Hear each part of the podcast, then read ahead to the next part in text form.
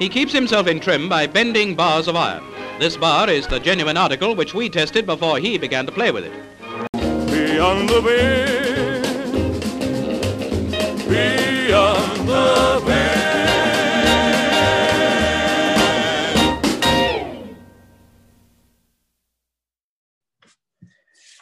All right, guys, thanks for supporting the show. I got a list of sponsors here. So, first off, we got Harito Bending, harito-bending.com. You're going to use promo code CHEERS for 10% off. And a portion of that sale is going to come back to support the show. So, I appreciate that. You know, everybody wants to be on the Harito cert list. I haven't heard a bad thing about the quality of his bolts. I can personally say that they're the same every time. Some really hard bolts on there. You got certs for every style, including snapping. He's also got wraps and t-shirts on there. So definitely hit up HaritoBending.com and use the promo code CHEERS. Next, we got Jed Johnson's nail bending ebook. If you want to check this ebook out, if you're a beginner, message me for the link because if you use this link, a portion of that sale is going to come back to support the show. We also have the Gripito Trainer. This is an all-in-one grip training tool. If you use promo code Beyond the Bend, you're going to save 15% off of a sale of $90 or more. We also have Gil, former guest, barrelstrengthsystems.com. Use promo code Beyond for 10% off. Gil's got a ton of cool stuff on there, including the flask. This is a uh, pinch device. If you can do a body weight pull up on this thing, you're going to get on a roster. I think that's pretty cool. All right. Lastly, we have Hard Life Fightwear. That's hardlifefightwear.com or .co.uk. If you want some rash guards or something like that for jujitsu, they also got a bunch of other cool t-shirts on there.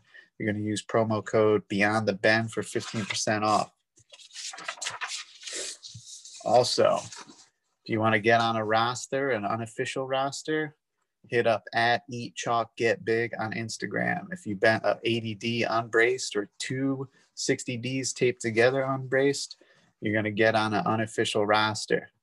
The other thing is, if you snapped a horseshoe, I don't need a video. I'm keeping track of people who've snapped horseshoes just because it's a cool thing to do. If you've also snapped one into three pieces, hit me up. Or if you've snapped one laying down, there's only two people on that list, so get on it last thing, a couple new things coming up. I'm going to be putting out a feat of the week. This isn't really a challenge more than just like something cool to do week by week. It's going to be just like some athletic stuff mixed with some bending and snapping. So I'm going to be putting that out. And the only way to, to, to participate is just to do it and then tag me in the post and throw it up on Instagram or Facebook. The other thing is every month I'm going to be doing a monthly challenge. We've had some really good participation lately. I want to keep that going. I have some really think uh, really cool things planned. So I really appreciate everybody's support and uh, looking forward to another good year. All right, thanks. All right, break out the vegan donuts, turn up the misfits, grab some kettlebells. We got Scott Shetler in the house. Welcome to the show, Scott. Thanks, man. It's awesome to be on here with you. So, a little background about Scott. Scott probably saved my life because when we got locked down here in New York, I had heard him on Grappling Central podcast, and I knew he was a similar kind of guy as far as growing up listening to punk and hardcore. And he was a trainer, so I hit him up for a remote program. He included some plate pinching into that, and that's what sent me down this spiral of uh, grip training and, and bending. So, thanks for that and uh, yeah, man. welcome man. Dude thanks man. It's really uh really awesome to be on here talking with you and it's crazy to see uh how far you've come since uh you know we started uh working together online back at the beginning of the year too so. Yeah it's it was definitely the savior and um just like anything and maybe you're the same way is like as soon as i discovered like what was grip training you know everything prior to you teaching me about plate pinching, I just knew about like plastic grippers, you know, yeah, like right. so. Yeah. Just being someone that goes backwards with things, and I, am sure this is uh, because of like growing up and getting into bands and figuring out what bands they were influenced by, as soon as I figured out the the world of grip sport, I wanted to know everything there was to know about it, and then that's what led me down the road of steel bending. Is that been the same experience for you when you get into stuff? Yeah, man, and, it's like I, I got in. I actually I dabbled in gripping, you know, and I never dove all in, but I've always been. I always thought that stuff was cool because it's like you know, it kind of goes back to our, our punk rock kind of roots, you know, uh, when, when, uh, just to take it back a little bit in 2009, uh, we had the first ever kettlebell sport competition at the Arnold Classic. Eh, not the first ever kettlebells, but at the Arnold Classic, it was the first. And at the time, I was still powerlifting, and uh, I was training with uh, Valery Fedorenko back then was my coach, and uh, we were actually it was weird because I emceed the competition, but then I also competed in the long cycle division. And uh, so it was kind of a big deal. And I spent two months just getting ready to compete because I'm like, man, I've always wanted to compete at the Arnold. Obviously, like bodybuilding, never to happen. You know, powerlifting, no. So that was my way to compete at the Arnold. And uh, my buddy Eric, who was the guitarist in, in the band, this metal band that I played in when I was college, he came down to watch the competition. And it was really cool because I just remember he, he's a pretty uh, pretty eccentric guy, and he was like, "Dude," he goes, kettlebell lifters are like the punk rockers of the strength world. You know, I'm like, man, it's it's really true. You know, they're they're like the they're not the bodybuilders, they're not the, you know, they're not the strength, you know, the power lifters or the strong men. They're these weird little misfits. And uh, it was really awesome. And it's like in a way, like the grip community is kind of like that too, because it's more of this it's more this like underground, you know, tighter circles, more. I mean, yeah, I mean, you could probably speak to it better than I could because, you know, look how much you've gotten into it in such a short period of time. Everybody pretty much knows everybody, you know, I mean, it's, it's a it's really tight knit community. yeah. So it, it, it just, it kind of reminds me of, you know, kind of that punk rock, you know, that kind of hardcore vibe or whatever. And it's just like, it's, it's its own little faction of the, of the strength world. But you know, I, I, you know through the kettlebell community, I met people like Andrew Durniat. I met some you know strong strongman competitors, uh, Brian Schoenfeld, and some other people who you know are into the grip grip stuff. Um, the Gillinghams were always you know around our booth, you know the American Kettlebell Club's booth at the uh, at the Arnold. Um, so there was always this crossover between powerlifting and kettlebell sport and uh, grip. So even if you weren't getting into like Andrew got really hardcore into gripping, like you know he competed and all that stuff. But even if you didn't uh, get into the competition on some level, you got into the grip training because we were all reading Iron Mind. You know, we were all reading Milo. Um, we all took a stab at the nails. We, you know, got the gripping devices, the rolling. You know, every, everybody's got a rolling thunder. Everybody's got a hub lift. Everybody's, you know, everybody got some COC grippers. So even yep. if you never wanted to get get on the roster or whatever, you ended up training in some capacity and you know with working with you you know being jiu-jitsu i always like to include a little bit of direct grip work for the jiu-jitsu athletes that i work with just because grip is such a huge part of the uh, part of the sport so. Yeah absolutely. So what years w- was that going on when uh, you said like everybody was doing a little bit of grippers a little bit of nails oh it's it's always been like that but like okay. you know my exposure to it was more through uh through the powerlifting and kettlebell community you know for me i was really getting into that community between like uh oh four, oh five, somewhere around there. And then, you know, through about 2010, you know, I mean, was okay. was the so about those five, six years was when, you know, we really started looking at uh, auxiliary, you know, and we bought John Brookfield's uh, yeah. Brookfield's books and things like that. And I actually, uh, I was writing for Fight Magazine back then, um, which was a great magazine. Uh, I was training I the, uh, yeah, it was a good magazine. I was training the editor in chief at the time, Donovan, and the uh, senior designer Ryan. She she and her husband Brian trained with me at the gym. So as I was writing for Fight, he uh, he was getting really into battling ropes, and he's like, yeah. "Is there any way you do an article?" And I said, "Well, you know, I I know the guy that kind of created this. You know, it's John Burton." And they're like, "Who?" Because John is the most underrated guy in strength, and because he's such a humble guy yeah. And his system has been ripped off by so many people, and nobody gives him credit for developing the battling ropes and the battling chains and all that stuff. So I thought, you know, here's a chance to give credit where credit's due. So I got to interview. I contacted John. I'm like, hey, would you want to do this article for Fight Magazine with me? So I got to talk to him for like two hours on the phone, and yeah, it was just really cool. So it was my exposure through powerlifting and kettlebells that kind of got me in, in, into what little grip stuff that I've been exposed to. And again, I didn't take it as far as you have, but you know, I really got into hub lifting for a minute. You know, I, I like to play with the Rolling Thunder, you know, mess around with the COC grippers and stuff. And uh, yeah. I just think there's a lot of value in direct grip, grip training for everybody. Oh, definitely. And uh, so the way I start the show always is uh, do you remember the first time you saw someone bend a piece of steel, whether it was on TV or in person? you know, I, I I don't because I'm sure, you know, being a kid growing up in the 80s and stuff, there was probably some weird like wide world of sports thing that was on and Bill Kazmaier was probably bending steel over his head. So I'm sure that, you know, I, have I've I'd always known about like the circus strongmen, you know, the the the stunt, you know, type people and and and the sideshow types. Um, and there's always some sort of steel bending going on there and stuff. But as far as like legitimately uh, being exposed to it, I would say it's it's when I got turned on to like John Brookfield through like Iron Mind and stuff. So gotcha.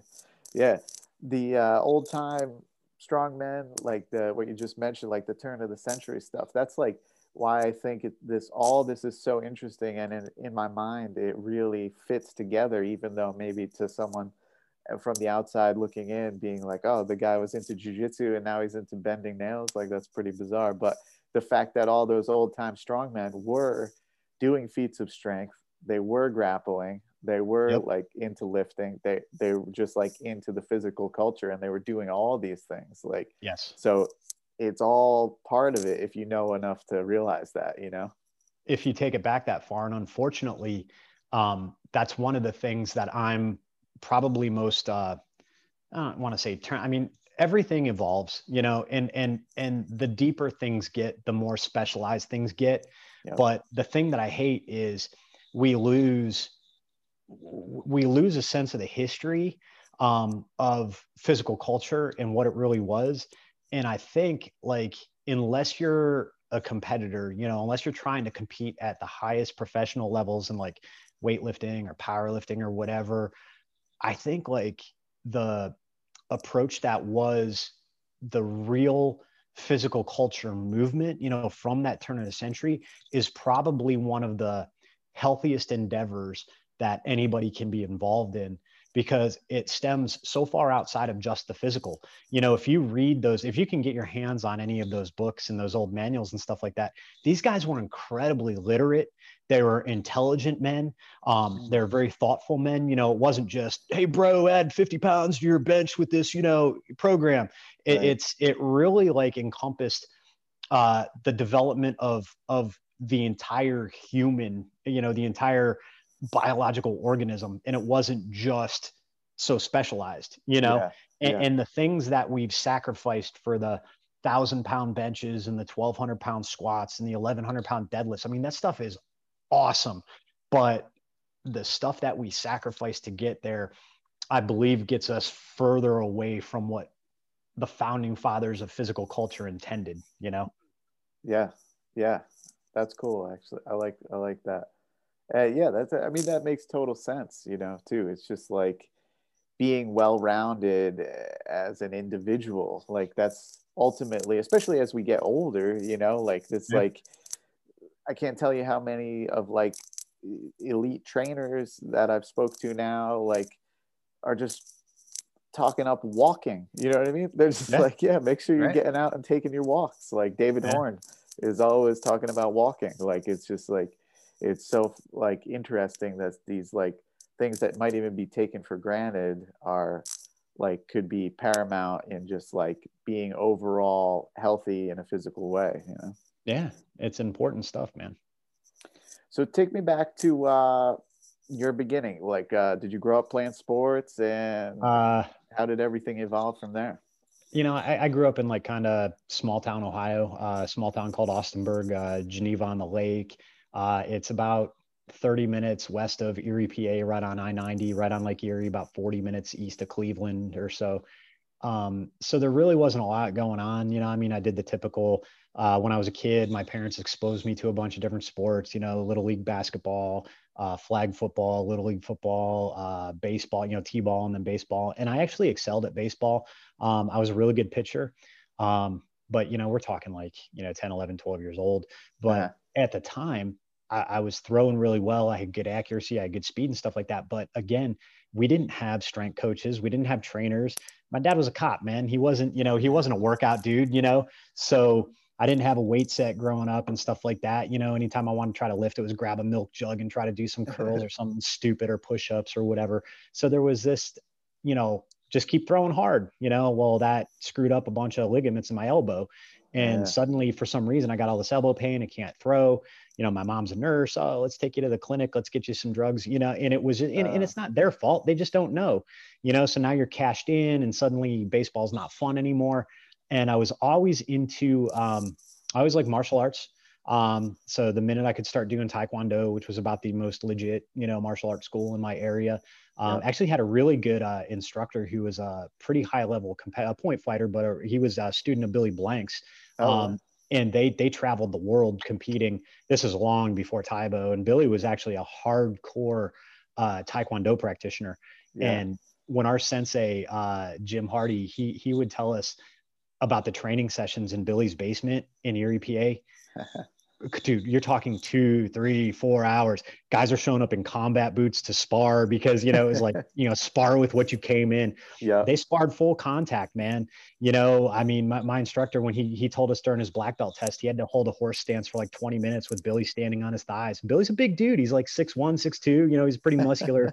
so I mean, it was it, it wasn't like the the kind of the McDojos nowadays where it's like, hey, Yeah. we're gonna get you. Like my, my instructor didn't believe in a junior black belt yeah. you know so and and he it was a very competition heavy school so I, I am thankful that those couple years i spent studying taekwondo i mean we did an hour of physical conditioning and then we did an hour of uh, martial arts training and it was Nice. like legit hardcore old school taekwondo and it was a lot of fun you know so i always gravitated to those solo endeavors you know so i got into skateboarding and bmx Yeah. all that stuff appealed to me wanted to surf so bad but it's like come on man you know i'm in ohio you know yeah. um, actually got into bodyboarding, which you you know you could surf on Lake Erie, but you had to be willing to go out when it was freaking cold, when a bad storm was coming through, and throw on a wetsuit, and you know. so I mean, it was uh, anything that I could do to stay on that kind of punk rock fringe, and I got really into uh, really into uh, vert vert BMX. Um, got into did some freestyle competitions and stuff. Really loved that. Uh, liked skateboarding way more than I was good and gifted at it um, and you know got into snowboarding and, and bodyboarding and those were like my main things you know throughout high school i was the dork in band you know i was a drummer loved music um, i was the skinny the the skinny band dork you know i mean that, that was me through high school until i joined the navy and got the hell out of dodge and uh, you know didn't really get into lifting until uh, probably my junior year because i was sick of being the skinny kid laughed Okay. at you know my uh, I have to credit my girlfriend at the time, Stephanie, who uh, she uh, I I remember at the end of 10th grade, we were standing in the lunchroom and she was uh, talking to her friend Erica, who was a few years older, and they were both cheerleaders. And they were kind of covering their mouth, whispering to each other.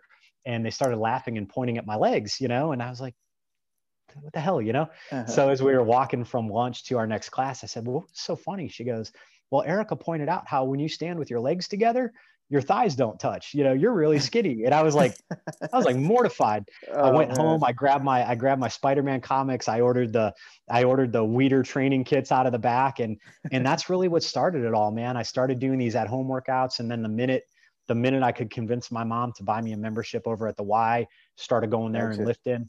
Unguided. Sometimes the older guys would have a little bit of mercy on me, and they'd give me some tips. But that's what started it all, man. And it was very, you know, it was that that late 80s early 90s bodybuilding thing you know the Yep. mr olympia was on espn you're buying all the bodybuilding magazines you still believe that that you know the flex article about how you do 40 sets of 20 reps in the squat is how dorian yates built his legs and all which we know is completely false you know but uh that that's what started it all man it was just that that kind of love for uh the bodybuilding community which i i kind of got into that because it was a very uh kind of a misfit almost punk rock thing back then you know Yeah, yeah.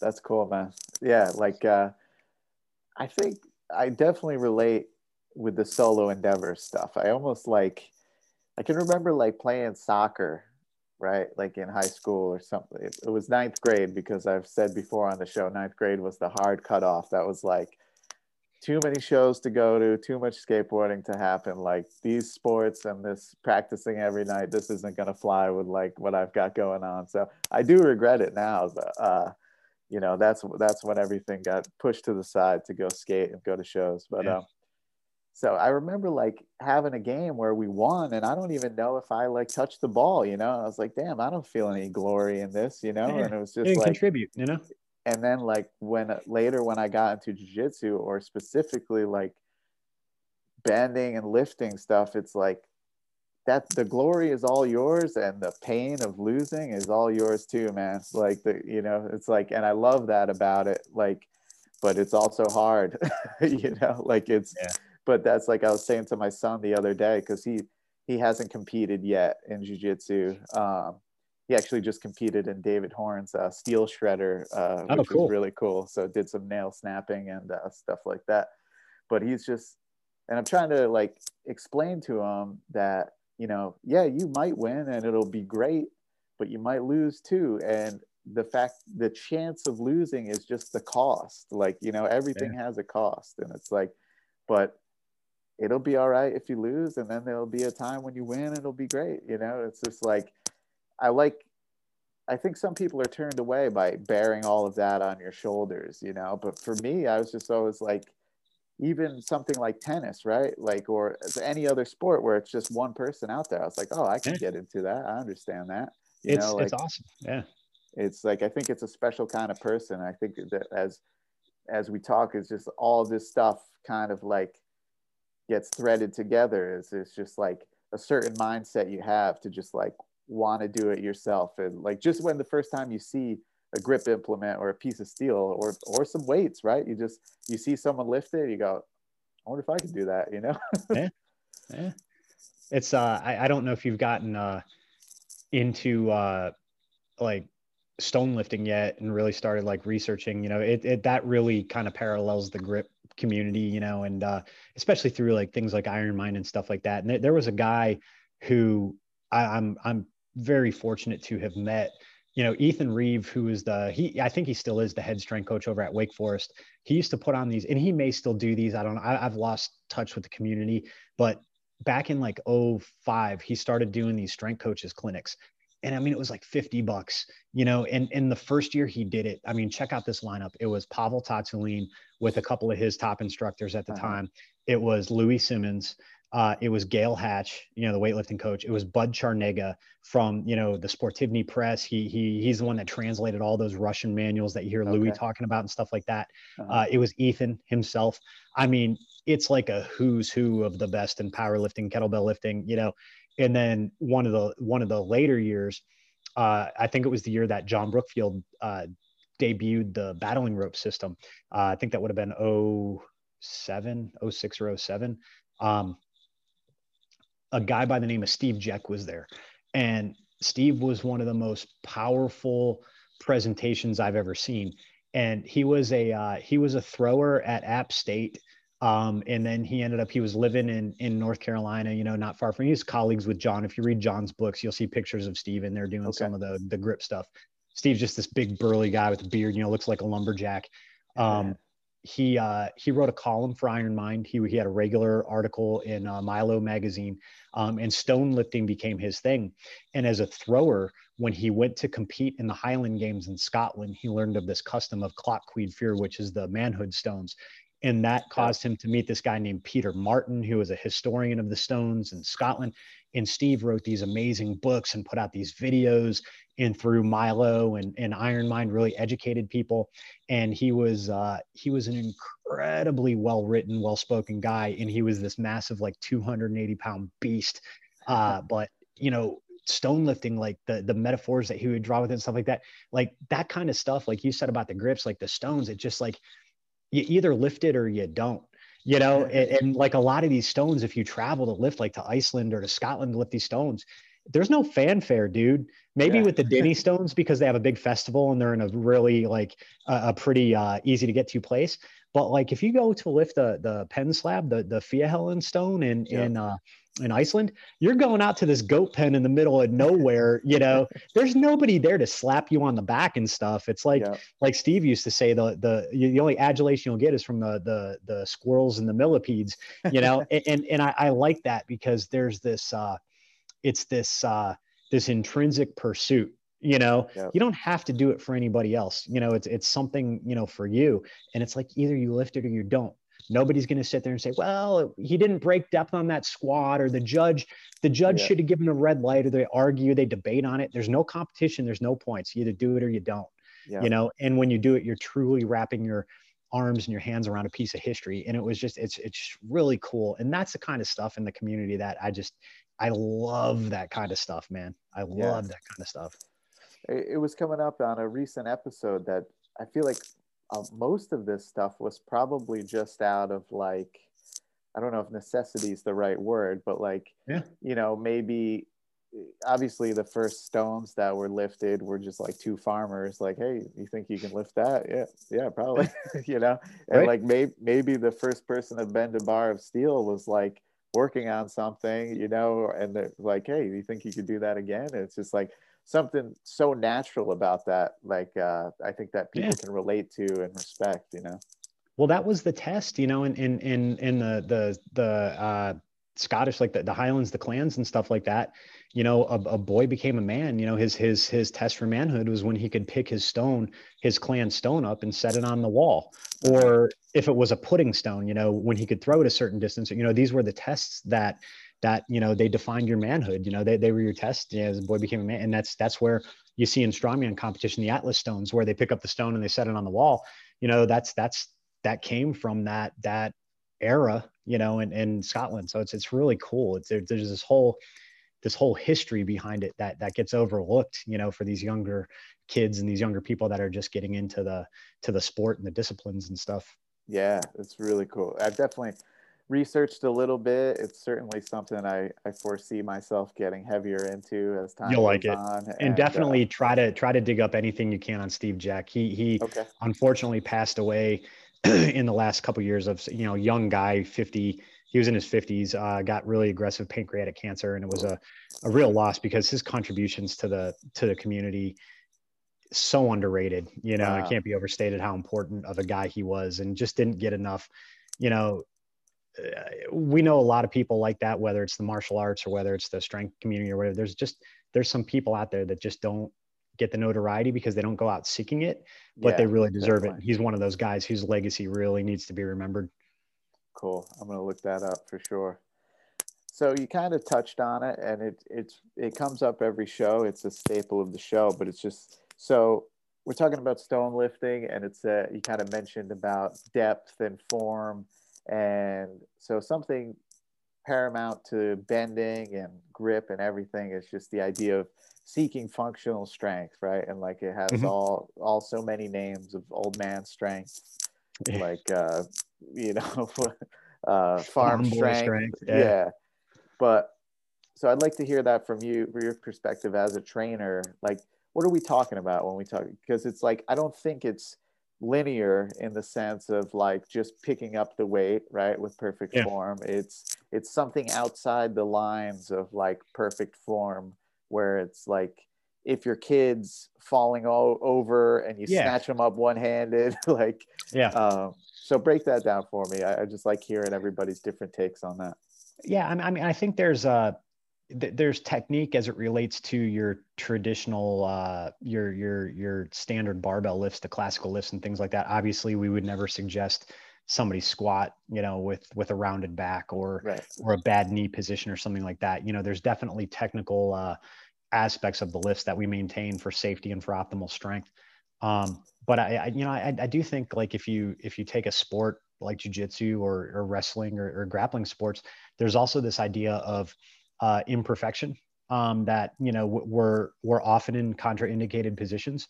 Um, you know when somebody's cranking on your neck and they have your arm extended over your head and they're trying to do an arm triangle or something your shoulders in a really weak compromised position and you might be trying to fight out of that position to recover um, you know you, are not in these optimal positions.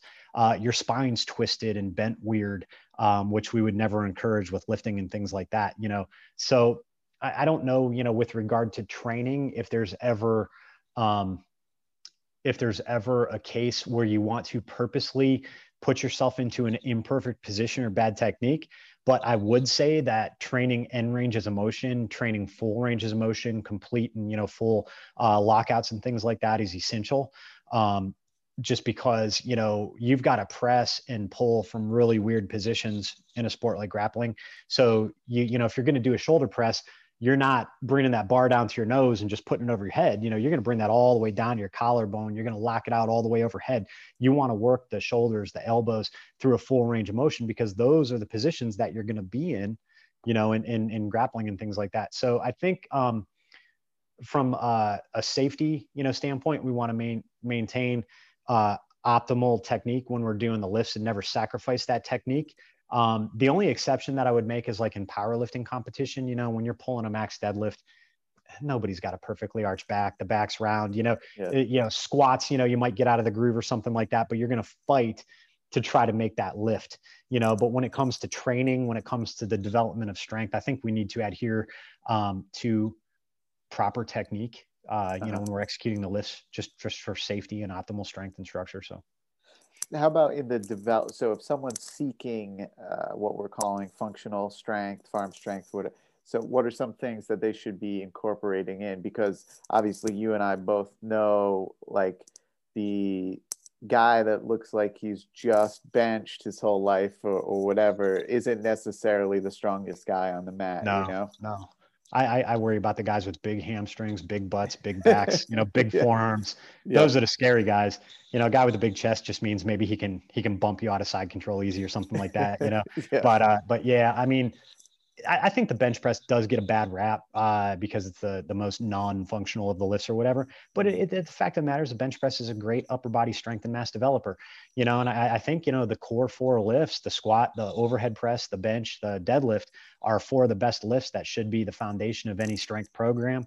Um, I think, you know, when you're talking about usable strength, though, we got to get into things like loaded carries.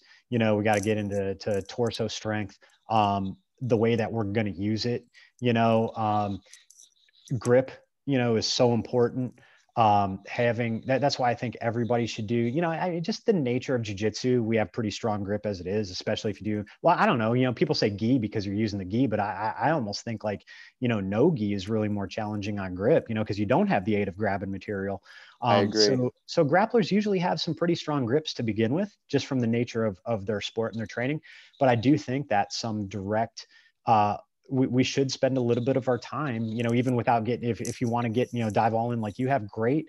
But even if you don't become a, a total grip enthusiast, a couple days a week at the end of a session, there's nothing wrong with taking five ten minutes and doing some, some direct grip work. You know, I think it, it mm-hmm. enhances hand health and, and uh, strength, you know? Yeah. Yeah. So, so don't neglect like the loaded carries, the sled drags, the sled pushes, um, farmer carries, you know that that's real. You know when you talk about farm boy strength look at look at what they're doing. Look at the type of labor they're doing all day. You know the chopping motions with a, a pitchfork or a shovel or swinging a swinging an axe or something like that. You know that's you want to talk about torso development. That's real functional torso development. Definitely you know what's something that's interesting too that fits into what we're talking about is my friend uh, josh goldthorpe uh, at chuck and canuck on instagram who's been just on a tear this year. Uh, like people pretty much say they've never seen anybody bending what he's bent in as short of a time. And he's a pro thrower for the Highland Games and stuff. And he made this great point when he was on saying that bending we're not using the the belly of the muscle right? Like meaning like center mass and i don't know enough anatomy to know if this is true but the the in my mind it makes sense.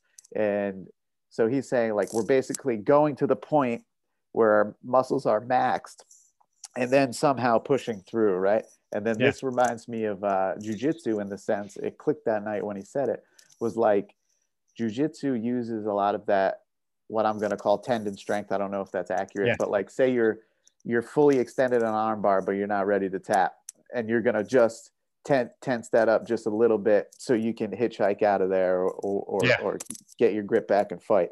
So what's good for that type? What one, what do you call that type of strength? And two, how do we develop it? Because that's certainly, I mean, bending is all that. That's getting yeah. to the point where you've already maxed yourself out and then somehow pushing past that yeah. limit think how bad your joints feel, you know, when you do stuff like that. Like you feel it in your elbows, you feel it in the shoulder, and you're not, you don't feel it in the muscle. It's mm-hmm. not like you did a set of 10 in the bench press and you got a pump. You know, you right. get this deep ache in the joints. you know, like in the shoulders and the elbows. And you often have, uh, at least, you know, from my experience in jiu-jitsu, a lot of the pain that you have, it's in the joints like that, you know, because you're using that same sort of uh, tension. Um, so it, it there's a couple factors that you have to address. One is training those end ranges of motion. You know, you've got to work full extensions on your presses. You know, you've got to work full and complete lockouts. You have to do that because of the angles. Like you said, when you're when you're in an arm bar and your arm's totally extended and you've got that that second where you can get out of it and you might have to tense up. So you're completely flexing all that that tissue in a complete extension in a weak position you know, we're strong when we're in close. You know, out here we're not strong, so we're flexing. Right. We're putting the muscles under a tremendous amount of force. So one of the things that we need to do is we need to train the body in extension. So I think some of the most overlooked forms of training are things like isometrics, um, and isometrics are that they you can create massive amounts of force. Um, they translate well to, to bending i would think because you're not just unless you're doing something really light you're not just bending it you know i mean you're right. creating a lot of tension before it starts to give so bending is a quasi isometric um, so training isometrics i think is very important it's talked about you know a lot back in the you know the old time trainers and stuff like that bob hoffman that's why he built the power racks with the pins so that you could you could pull the bar into pins and press the bar into pins right. so that you could do those isometrics and if you know anything about isometrics, isometrics, uh, the, the strength gain radiates um, 10 to 15 degrees on either side of the position that you're training. Okay. So if you're doing isometrics, like say for the deadlift, you know, you want to make sure you're using four or five, maybe six different positions so that you're covering the complete range of motion because you're only building strength 10 to 15 degrees on either side of that, that sticking point that you're working. But isometrics are a tremendous way to build to build strength, you know, and in those uh, in those same types of capacities. Because you know, when somebody's got your arm locked and you're flexing that that bicep and you're trying to keep them from breaking the elbow, you're doing an isometric curl. You know, right. there's no tissue glide there. They're holding your arm. So you're contracting your bicep isometrically. So it's putting a tremendous amount of strain on the bicep tendon uh, over the elbow. Plus, you got the torque on the elbow joint from the guy that's trying to break it. So uh-huh. our joints are definitely at risk for injury. Um, and that, that's probably one of the most common uh, non-catastrophic injuries are, are these minor joint, you know, twinges that might keep us out of training for a day or two or, you know, whatever. Yeah. Um, so I think joint integrity is really, really important. Um, in addition to isometrics, um, really, really heavy uh, lockouts and supports are great for building joint strength and integrity. And then the other thing is really, really high repetition exercises that that um, don't focus on the eccentric phase of the lift are fantastic for building joint uh, joint health and, and joint integrity. So, for instance, like something for your elbows that you can do. Um, and I, I, have a lot of guys I work with do this. And uh, I, I got to say, all, all, credit to Louie Simmons from Westside Barbell for turning me onto this because he's a big proponent of this type of training. But he said that the stuff that he uncovered through um, some of his research in some of the Russian manuals and things like that. I think Comey's book actually was one that talked about the really high reps, but uh, really, really high uh, repetition isolation exercises for the joints. So, for instance, if you want to uh, if you want to get some work on the elbow, you know, and really uh, shore up that tricep tendon, which you know we get bursitis all the time in the elbows. We always have a lot of pain, you know, from framing and you know pushing people off of us and stuff like that one of the things that you can do to uh, really increase the resilience of the elbow is you take a take a band, you know, like a jump stretch band or, or whatever, and you throw it over the top of a power rack or choking on a uh, pull up bar, and you do uh, you do high repetition uh, push downs. Um, okay. But you're not you're not trying to get a pump in the muscle. What you're trying to do is so you don't want to use a slow eccentric. You know, we want to focus on the joint. So the really high repetitions are going to pump a lot of circulation and a lot of fluid into the into the muscle and eventually the connective tissues. Now, if you know connective tissues like tendons and ligaments have a very poor blood supply. That's like you you you you get a partial tear in your bicep. It heals very quickly. You know, three to five days, maybe seven days. You know, some ice and you know rest or whatever, and it's you know some light movement and it's good to go because you get a lot of blood flow into the muscular tissue. The tendons take a little bit longer to heal because they don't have as good of a blood flow as the muscle. Ligaments are even worse. They have poor blood flow. So in order to get a lot of blood flow to those tissues, we use really high reps to pump that circulation into those connective tissues. If I just do a set of five extensions, I'm going to affect my tricep muscle. But if I really want to get down into those tendons and the in the the the integrity of that joint through the connective tissues, if I do really high repetitions on the push down in a fairly quick clip, and I think the recommendation is like a minimum of 30 to 50 reps per set. Um, but we do two, three, sometimes 400 repetitions in a workout. But that increased blood flow thickens up the the tendons and the connective tissue and makes the joint really strong and resilient. You know, put put it to you like this. Um, it's very common in bodybuilding. You hear about these guys tearing their pec off or tearing their bicep off or tearing their quad off. And the most common thing is, well, they're using anabolics. The muscle gets so much bigger and stronger, the tendon hasn't caught up, right? Uh-huh. Okay. Well, if we take that logic, then the guys at Westside Barbell should be tearing pecs and triceps and quads off left and right because they're benching eight, 900,000 pounds. They're squatting a thousand, 1100 pounds. They're deadlifting eight, 900 pounds. They don't have those injuries like you see with bodybuilders and they're handling way heavier weights what's the difference you know they're they're on as much gear you know they're open uh-huh. about their drug use so yeah. it's not the anabolics it's the fact that louie makes sure that they do that joint integrity work to strengthen up the tendons and the ligaments and stuff like that you know because these guys should be you know they, they get tears and stuff i mean i'm not saying you know i mean it, you, you put the body under that sort of stress but yeah. it seems like you're always hearing about bodybuilders tearing pecs, and they're doing it with like 225. They're not doing it with six, 700 pounds. You know yeah. what I'm saying? Yeah. Um, so, you know, I think there's something to be said about that. You know, that that spending some time doing specific work for the the tendons and the connective tissues is really important. And the different ways to do that, I think, are isometrics, really heavy supports and heavy loading, and then the really light uh, exercises, the single joint exercises done for very high reps with uh, uh, de-emphasize the eccentric. You know, we're not trying to we're not trying to get a burn in the muscle. We're trying to yeah. pump fluid into the joints, and that can be done with like you know uh, leg curls, bicep curls, tricep push downs, you know, shoulder rotation exercises, you know, any, any sort of single joint exercise that you can do in a fairly quick clip that's going to help increase, you know, uh, banded good mornings are one of my favorites for the lower back, in okay. addition to reverse hyperextensions and things like that. Yeah. There's a, yeah, there, there's so many great things that you can do to increase How about, integrity. Uh, particular for the shoulders, because if someone's doing a lot of double overhand bending where they're in this position and they're if they're doing a lot maybe seven inch bar or whatever they're really opening up their shoulders and then coming down hard onto it uh, what what kind of uh, joint I think, uh, integrity? uh, light light uh light pressing with uh bands with dumbbells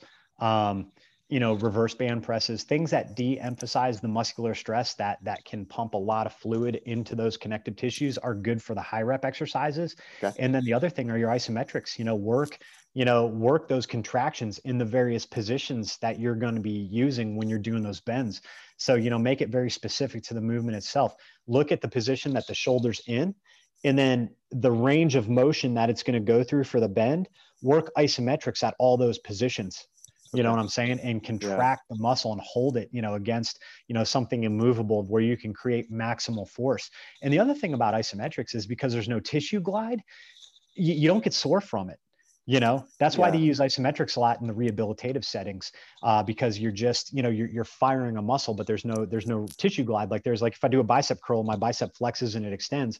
But if i take a bar and i curl it into a power rack i'm only contracting for that that position that the elbow's in. Does that make sense yeah, it does. So you just don't get sore from it. So it's it's another great thing to do, uh, particularly if you're in like a you're you're rolling into a competition or you're trying to minimize stress and you know things like that. You can it's it's a it's a form of training where you can get a lot of benefits without a lot of the negatives, you know, of, of heavier loading. So yeah, yeah, yeah. No, the is- isometrics come up almost every show. Uh, it's totally blew my mind. Like the uh, people have turned me on to Bud Jeffries stuff about isometrics, and I think we talked uh, about Steve Yusta, or I think I can't yeah. remember how you pronounce his name, but totally wild stuff. I mean, obviously, uh, there's a lot of stuff to it, and it's uh, underutilized. I mean, most people aren't training that stuff, so that's really cool. How it's about, not cool, man. You, you can't post an awesome video on, uh, yeah, right. on Instagram of a massive deadlift or something like that. You know, exactly. nobody wants to see you pull a bar into some pins and grunt for five seconds. So. Yeah,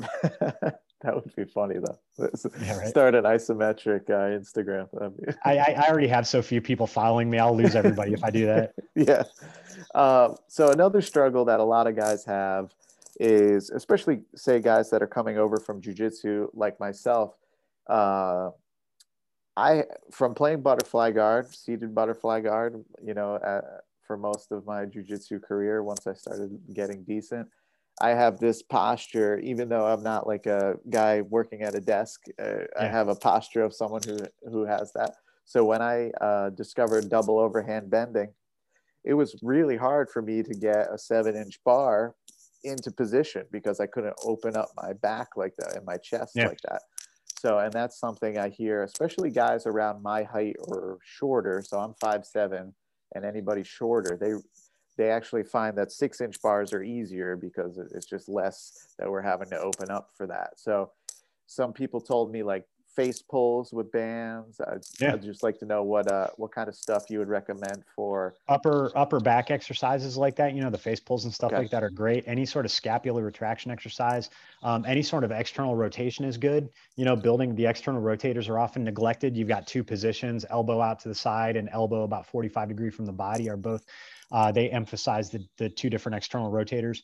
Um, excuse me. Uh, you also have to uh, you got to get some flexibility work in there um, because one of the things that jiu-jitsu does is promotes a lot of muscular imbalance because you know our optimal position is to be curled up. You know we you know we don't want to be extended and flat on our back. You know we want elbows in tight we want the shoulders hunched over we want the upper back rounded over we want those knees up you know whether you're playing butterfly guard or you know as i've found you know playing closed guard is really rough on the uh, the adductors. You know I I, have been dealing with some uh, bilateral medial knee pain from playing close guard incorrectly, you know, and not just controlling people, but trying to squeeze them, you know, the thighs, yeah. the, the adductors are fried, you know, so I've had some medial knee pain I've been dealing with. Uh, the groin gets tight, you know, the lower abdominals are tight. So doing things like cobra stretches, kneeling hip flexor stretches, uh, straddle, you know, splits and those sort of stretches are really important. Um, so stretching the pecs, you know, stretching the internal rotators. Um, I just like, you know, the ability to hold a straight bar in the squat is almost gone for me. I, I, can't even do that. You know, I'm not even a super heavyweight and my hands are out on the collars on a straight bar. So the yeah. only way I can get my hands on a bar is to use my buffalo bar, you know, that's uh-huh. got that, it's got that wider, it's a wider bar with a, a, a camber on it. Um, and I see that a lot with jujitsu people, you know, the shoulders do take a beating.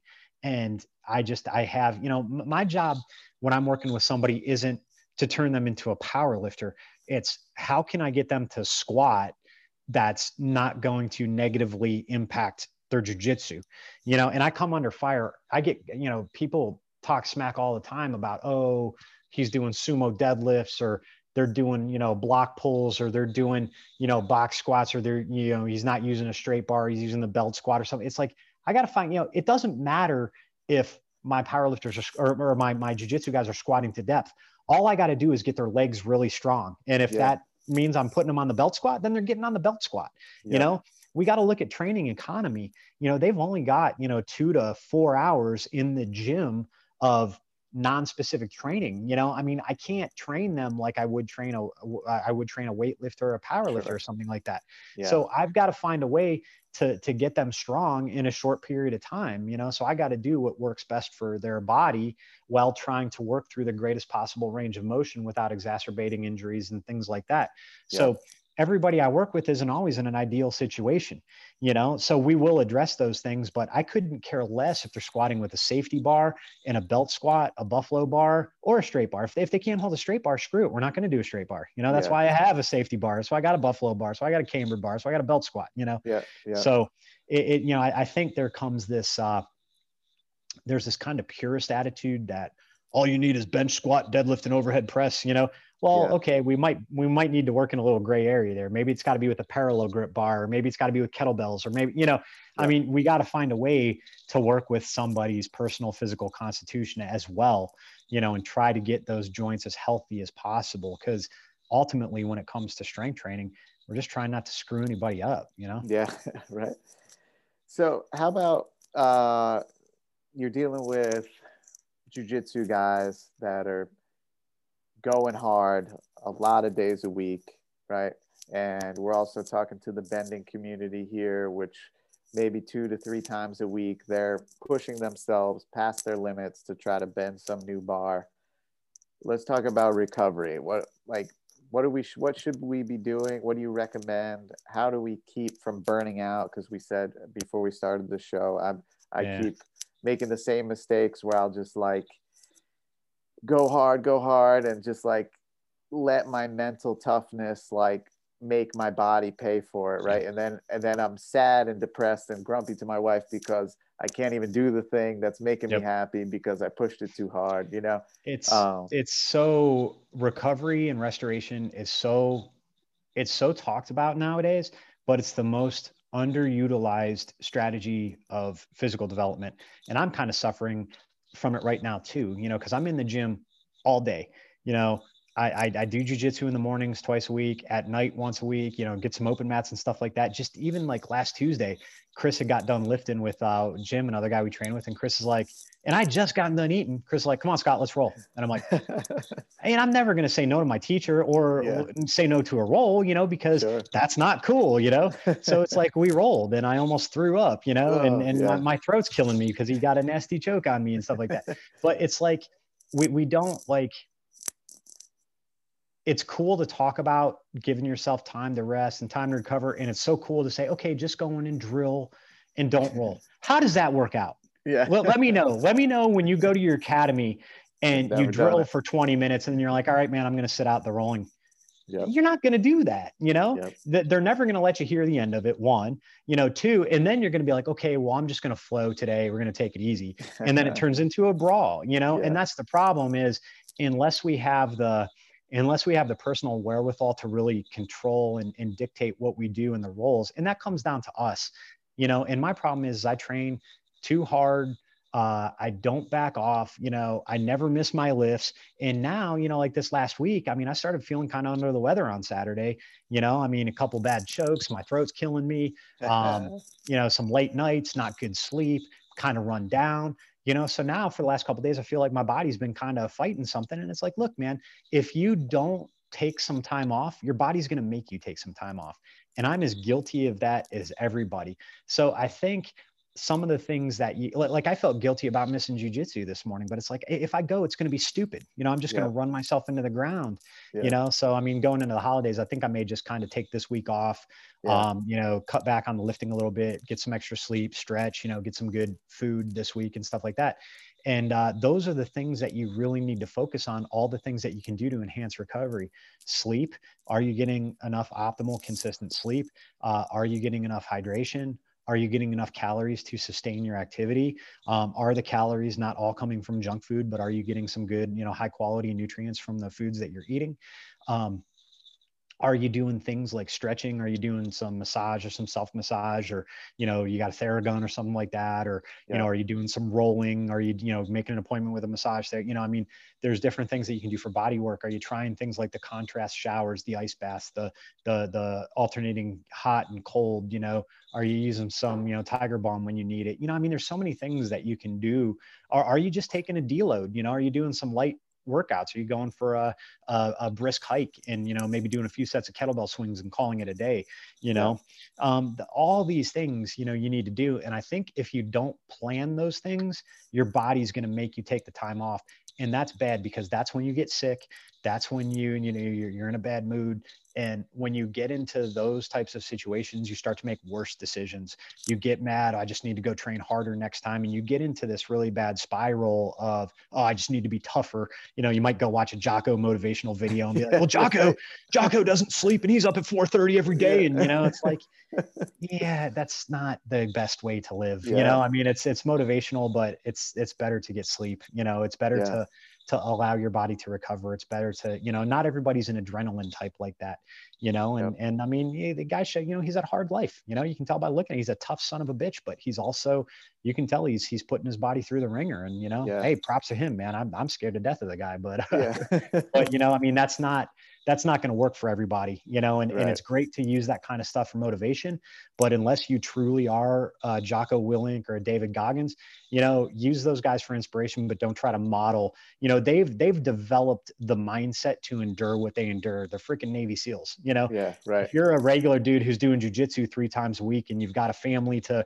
to support and you got to go to the office and you know you got to work and you got to make money you know yeah getting up at 4:30 a.m. and killing yourself every day might not be the best thing to do. You know, you might need to reprioritize some things. yeah So I think you know the things, the personal things that you can do to boost recovery and restoration are good, adequate sleep, um, good body work, things like stretching, mobility. Uh, massage you know body work type things uh, and then nutrition making sure you're getting high quality macro and micronutrients through a mostly whole food diet and you're getting plenty of uh, hydration you know and, and Right. and you know my, my buddy jack reape who is uh, he's always been my strength you, you want some great reading look up the articles he wrote on t nation years and years back he's been my strength consigliere just an awesome awesome guy jack always used to say you're only five good meals and eight hours sleep away from being recovered no matter where you're at you know and it, it's you know point being slam some good calories you know drink a lot of water and get a good night's sleep and see how good you feel the next day Yeah. you know? Yeah. Yeah, you know, like, I just thought of this actually while you're talking. That's all really good stuff. Um, mutual, well, I haven't met him, but I, I definitely look up to him and I, I plan to train with him eventually. So, Sean Doherty, he was Oh, on man. the Grappling Central podcast. my and dude man he's such a good guy he said something that like meant so much for me to hear and i think it's like valuable for everybody to hear it's like the way i talk to myself right is like i don't cut myself any slack like yeah and no one I would train in jujitsu or if I was like helping somebody out getting started bending or something, I would never treat anyone the way that I like treat myself in my mind, right? It's like if someone was like, no, I'm not, I'm not really feeling that last rep. Like, and if I saw that they meant it, I'd be like, no, just put it down, you know, like it's, that's all good. Like, don't worry about it. But in my mind, it's like, do it or you're fucking dead, you know, Yep. like, and it's like, why do I hold myself to some other standard that I wouldn't like hold someone to, you know? Like Mhm. and Sean was talking about that as far as like ego and everything. And I think it's just so valuable that like really like changed the way I, I'm trying to think about that because obviously without jujitsu um, over the past 10 months or whatever it's been, like that's been a recurring theme, you know, it's just like push, push, push, push, push, get broken off or injured somehow, recover, bummed, get back to it, push, push, push, you know, like, Yeah. and that's just because I'm not treating myself like I would someone else, you know? and how far you know how far of a setback is that when you do that too you know i mean are, are you really is it really enhancing your training time or is it better to to you know maybe once or twice you go pretty hard that week but then you back off a little bit maybe you do a little bit more technique or maybe maybe when you roll you set like a goal for yourself like okay i'm gonna i'm gonna let the guy pass the side control i'm gonna work on my side control and that's all i'm gonna focus on in this roll and if he if he submits me fine you know we uh, you know i give him the i give him the tap and we we we go again. Or if i escape and i do the thing i want to do i recover or i sweep then we reset and we go again. What's wrong and, and i mean you think about it like that too you're probably that's probably a better way to train because now you're working on something really specific in a, a real life scenario which is what's so valuable about jujitsu is because we do roll all the time Yeah. but it's not just going in and having a battle royal you know and just turning it into like the world championships yeah. you know what i'm saying and and i mean at my age man i can't do that stuff i'm gonna be 46 yeah. and it's like I, my body doesn't recover from that stuff man i Yeah. see younger guys than me in jujitsu that are worse off you know it's like yeah. I want to do this stuff. I, I, you know, I, I, like I said, I'm not a jujitsu guy. I'm not a, a jujitero or whatever, you know. But I, I like, I, I found the martial art that I really enjoy training, and I want Sure. to train it. You know, I mean, I'd love to train it up until I die. You know, I Yeah. mean, there's things that I want to do. I want to be active every day. I, I, I want to practice uh, Tai Chi every day for the rest of my life. I Yep. want to lift weights every day for the rest of my, you know, I don't want to, you know, so it's not about competing and it's not about, you know, being the best. That's that ship has long since sailed. But if I can, you know, participate in these things that make me a better me, that's the essence of what martial arts and physical culture is all about. You know, Yeah. I mean, yeah, you, you got the sport competitors and you got the fighters, and that, that's, but that's not the bulk of the people that participate in these things. And we got to find a way to do it more sensibly for the and do it for the long term. You know, I don't want to blow out a shoulder or a knee and be screwed and not be able to train because you know I was going balls to the wall. You know. Yep. Yeah, playing the long game that that keeps coming up. Uh, like I had uh, Carl Donati on the other night, and he's been actively bending. You might have actually crossed paths with him because he's from Pittsburgh area, but I think he's Oh, yeah. trained with some of the West Side guys off and Yeah. on. Um, he, uh, but he's been actively bending 10, 12 years now, and that we, you really don't hear that. Like you, there's this seems to be a sport uh, where guys get in make some noise and then break themselves off and are gone or they just get over it or whatever there's not there's i haven't spoke to too many people that have been actively doing some people come in do some stuff take a long break then come back or whatever but Yeah. carl's one of the few guys that have actually just sustained a certain level for over a decade which is just super impressive and uh That is he was impressive. he was talking about it. He's like, man, you got to just like you can't be hitting bending bars you never have before every session. Like it's you got to just picture doing this like down the future. You can't just go so hard that you you just like uh, break yourself off. You know, it's like Ed Coan, who is, uh, you know, arguably the, the greatest powerlifter in the history of sport, um, he had a hell of a career. I mean, you know, you want to talk about longevity. I think he was at the top of the game for damn near 30 years, like 28 years or something like that. And uh, just, just the greatest. I think the the one guy in the sport that everybody would agree is the greatest, you know, and has just some amazing lifts. And when you look at the time frame and the equipment that he conducted them, I mean, just just a insane guy. And he always used to say that you've only got so many maximal attempts in your body, you know, Wow. in your lifetime. Do you want to do you want to cash them in during your training session or do you want to cash them in at the world championships? You know, and I mean it's like you got to pick those you, you max out in the contest and in training you train you know and Yeah. and you don't like even louie you know west side's an intense place and i think like like louie says a lot of stuff that actually doesn't happen there because it is a it, it's a eh, I, I don't know like I know back in the day, if you listen to guys like Dave Tate talk about the old days when Chuck Vogelpohl and Dave and all, you know, Louie were they, they were all training. Yeah. It was like you're going to push the limit every single day, and it's a contest every time you're in there. And those guys, they they're all beat up now. You know, they got a lot of injuries. But Louie did have a lot of longevity for for powerlifting, and he always talks about training optimally, not not maximally. You know, yeah, and uh, making sure that you're acclimating to the training, that you're let you know giving your body time to adapt and stuff like that. And he just he always talks about you know the plan and training is to just just break that lift by five pounds. You know, save it save it for the meet, save it for the meet. Don't always take your dying last breath. And when you listen to people like him and you listen to people like Ed, you know, and, and they talk about not training on the nerve. You know, Louie always made a uh, he always made a, a, a a distinction between the competition max and the training max. And the competition max is when you're amping yourself up, you're hitting the smelling salts, your adrenaline, you know, you're you're you're walking out on the platform, it's in a contest. The training max you're supposed to do not in a site in, in a state of high excitation. You know, you just want to do it calm, collected. You know, you walk out to the bar, hey, we're gonna get this, you know, but you're not bouncing your head off the bar and hitting this, the ammonia and all that kind of stuff, you know. yeah, So Yeah. I, I always like that, you know, differentiating between the training max yeah, and the competition max. And you even see it with guys like Jim Wendler, you know, in his five through one program. You know, he talks about the training max. You know, you pick whatever you you figure out what your max is, and then you take 90% of that, and then you base your training weights on that. You know, this idea of start too light. And there's a lot of wisdom in that simplicity that those guys are, are are talking about. And what they're talking about is the long game. You know, and you see a lot of these new guys that come into powerlifting and stuff like that. They're flashing the pan. They come out of nowhere. They're deadlifting 800 pounds, and boom, they're gone. You know, and it's like Yeah. because they're training, they're, they're deadlifting five times a week, and you know all this. You know, I mean, it's like yeah, you're gonna get strong fast, but you're gonna cash your body in fast too. Yeah. You know. Yeah.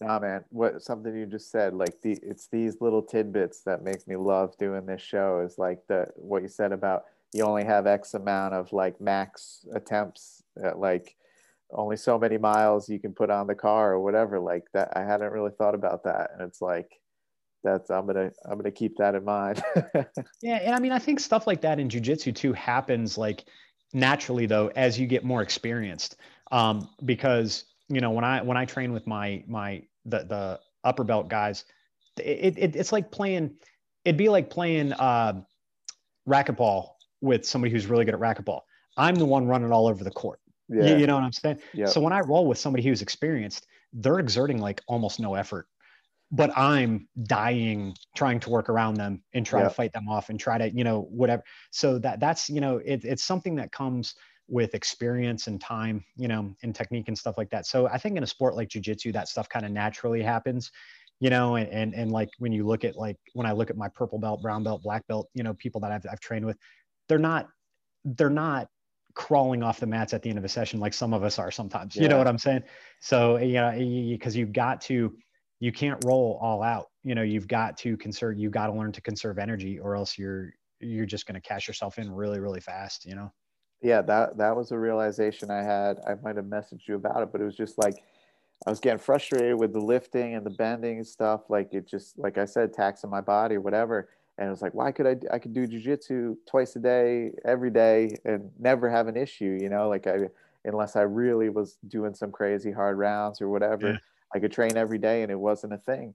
And then i was like oh it like kind of now it is. But think about back when you were a white belt and a blue yeah. belt you know? I mean sure it was a different story right well yeah the thing the thing that clicked was like one i have like over a decade training and yep.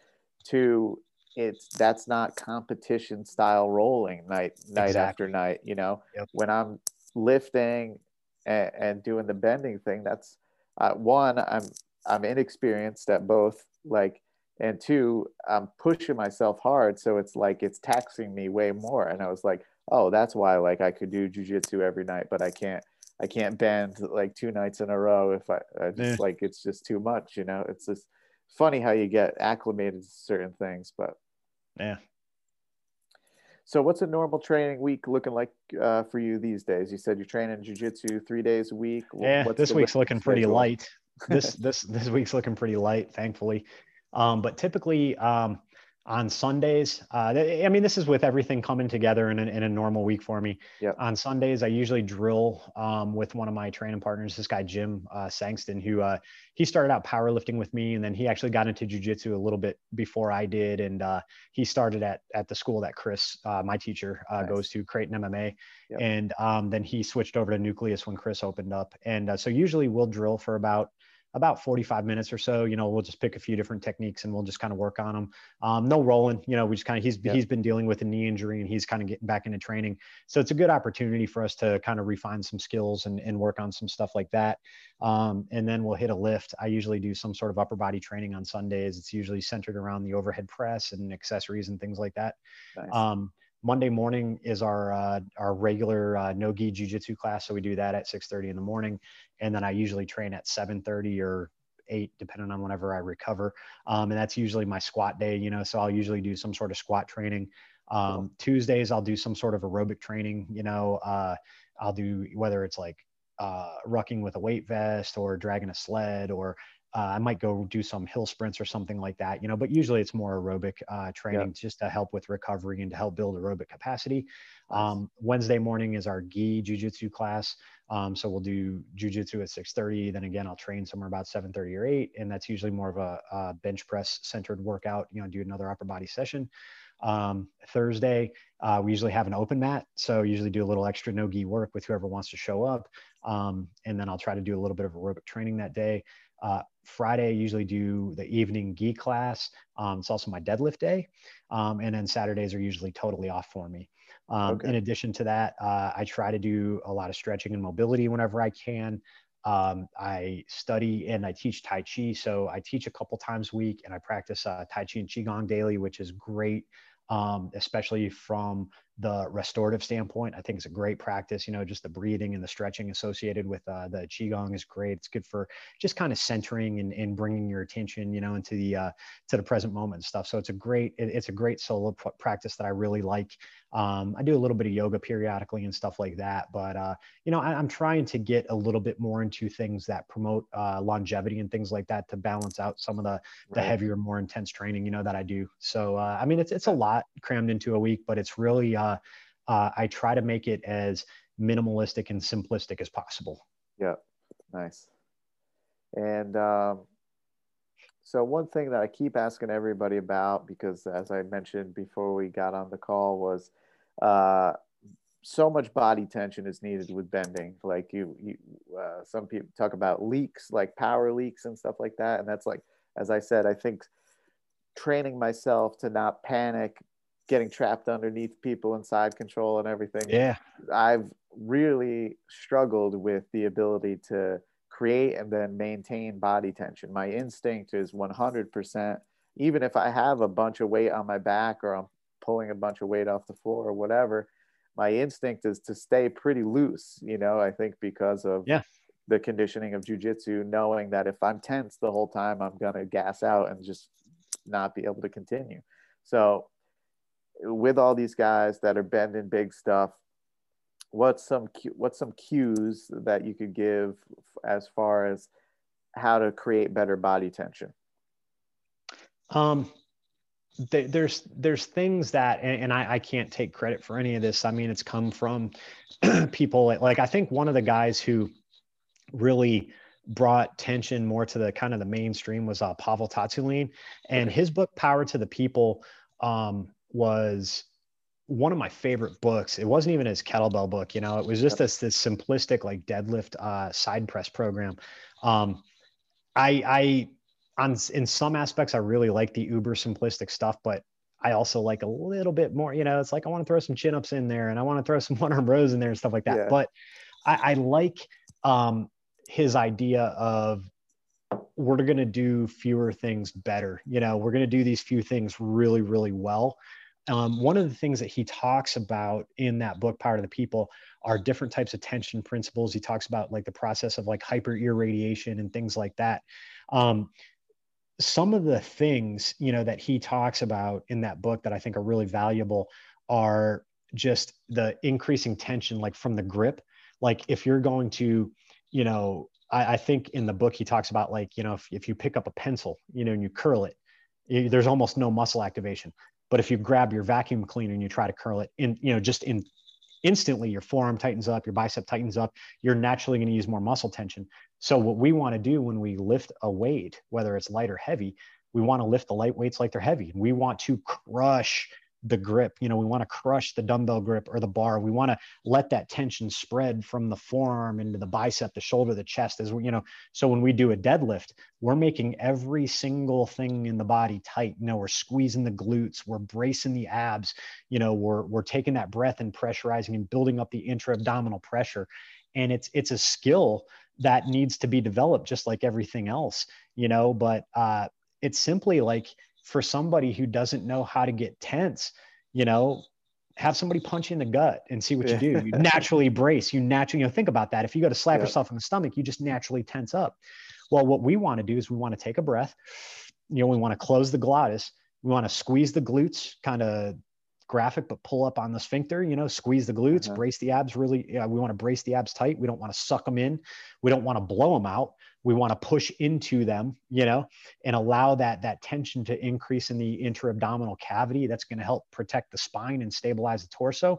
It's also a power conduit you know as we go to lift something the power is going to drive through the legs through that tense torso into the implement that we're lifting if we're weak anywhere in there we're kind of like leaking power you know they refer to it as a power leakage yeah. um, so just those things like squeezing the daylights out of whatever it is that you're trying to lift and then that learning to internally pressurize the abdomen you know squeezing the glutes you know locking everything down down there bracing the abs and all that kind of stuff.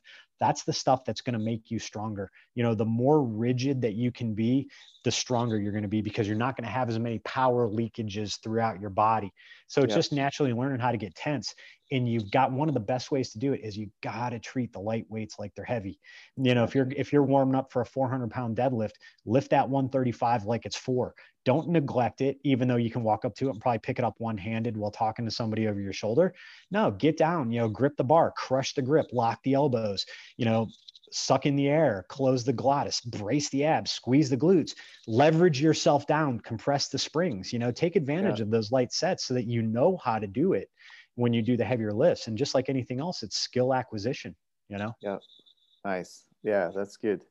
That's, I like the, uh, the idea of lifting the light weights like they're heavy. I think I'd like known that, but I, re- it's just like so many things, like I forget to do that, you know? yeah. Well, you see it in the gym, you know, people get hurt bending over to pick up a 45 pound plate, not when they deadlift 405. Right. you know? yeah. So we're starting to wrap it up we're gonna do the rapid fire series of questions I call the medley. We're gonna alter it a little bit because Scott is more of a lifter than a bender. So that's a stretch, but I appreciate it. so let's see. What's your favorite lift? You're a deadlift guy, right? Deadlift. Yeah, deadlift. Awesome. What's the uh, hardest lift for you? Overhead press. All right. And let's see what's something outside of training bending strength sports entirely that you enjoy doing? I don't do it enough but playing drums. Nice. I, I was a rock star in a previous life so. Awesome. All right what's the one all right yeah what's the one lift that's gotten away so far? What's something that you've tried and just haven't been able to achieve? Bench press. What what what bench the, the bench. I just suck at it. oh know? no. Uh, so like, uh, oh, you, you mean my my elusive lift? Yeah the, yeah. the one that that I tried uh, 500 pound squat. Okay, nice. Yep. Yeah, I, I just I I 485, but every time I tried 500, it just beat my ass, and finally I was like, I'm done. I'm done. Yeah. But the bench press just totally sucks for me. So yeah, my, my my best bench I think was 315. Uh, yeah, it, it's nothing to write home about. So gotcha. I, you know, I just had uh I think I sent you some of his stuff. Um, James Fuller, Strongman Archaeology. He's yeah. way into the old time lifts, and he was talking a lot about like pullover impresses. You ever yeah. any of that stuff? I, I, never got into the bridging and stuff like that, like the uh-huh. weighted bridging and stuff. But that stuff is so cool, man. And it, that's the kind of stuff that you know we talked about earlier. Um, you know, from the physical culture world and stuff like that. Like you see the value for that with wrestlers and grapplers because of the way it it works the entire spine from top to bottom and you know puts you into a position you know that you need to get strong in that you're going to encounter you know when you're uh, when you're wrestling so. All right here's one this one throws everybody but just don't overthink it. So who's the strongest person you know? This could be somebody this could be world's strongest man type stuff this could be your grandpa this could be some guy from your town doesn't matter it's a really good question or, and if you can't think of one guy, you can just pick one of the strong dudes that you know and just give them a little shine today. Yeah. Um, the strongest guy that I know. Um, I know people who are strong for for for different uh different reasons, you know. Um I've got a friend Brian who uh, I, I, think I talked a little bit about him earlier. Uh, he and his his wife, um, they were training with me back in the day. Uh, she she was the graphic designer at Fight Magazine, and and they started training with me. He is just one of these guys that the first time he tried to squat, he's like, eh, put 300 on the bar, and he squatted it. You know, he's just one of those guys that just he just gravitates toward strength. He's one of the hardest workers I've ever met, and he's nice. so doesn't toot his own horn. He's barely on social media. You know, he just he loves it and does it himself. And it's just like every time I talk to him, he he's progressed by like leaps and bounds, and he still feels it necessary to get my my feedback and, and my critiques and stuff. I'm like, dude, you are so far ahead of me, man. You know, wow. but uh it's it's it's always so he's one of those guys that just shocks you every time you yeah. talk to him you know so that's kind of cool but i mean there's so many you know there's so many people that that persevere with shit that that yeah lifting doesn't matter when you look at what people are dealing with in their lives and getting shit done. No you know, so there's there's tons of people that inspire me and that make me like I got nothing to complain about. Yeah, yeah, no doubt. You told me a story. I think it was your kettlebell coach kinked a red nail, right? He kinked a red nail like first ridiculous, night. Ridiculous, ridiculous, ridiculously strong. He, uh, I watched him clean and jerk, uh, 132 pound kettlebell, like 50 reps, uh, at the Arnold Classic, and Brian Schoonveld, who's like a legit like strongman competitor, like peers of the Gillinghams, he got like 18 reps, you know, and Fedorenko's like a buck 75, a buck 80, yeah. you know, Schoonveld's like 330, you know. Uh, Fedorenko, there's this story about him walking up to uh, the Gillingham's booth at the Arnold one year before anybody really knew he was like a kettlebell lifting world champion and all this stuff. And he saw the inch dumbbell and he's like, what's this? you know, and they're like, oh, this is the, you know, this is the inch dumbbell, you know, if you could put it overhead, that's amazing. But, you know, we just want to see people try to deadlift it. Yeah. And he goes, uh, wait, let, let me see. You know, he's like, put overhead like this.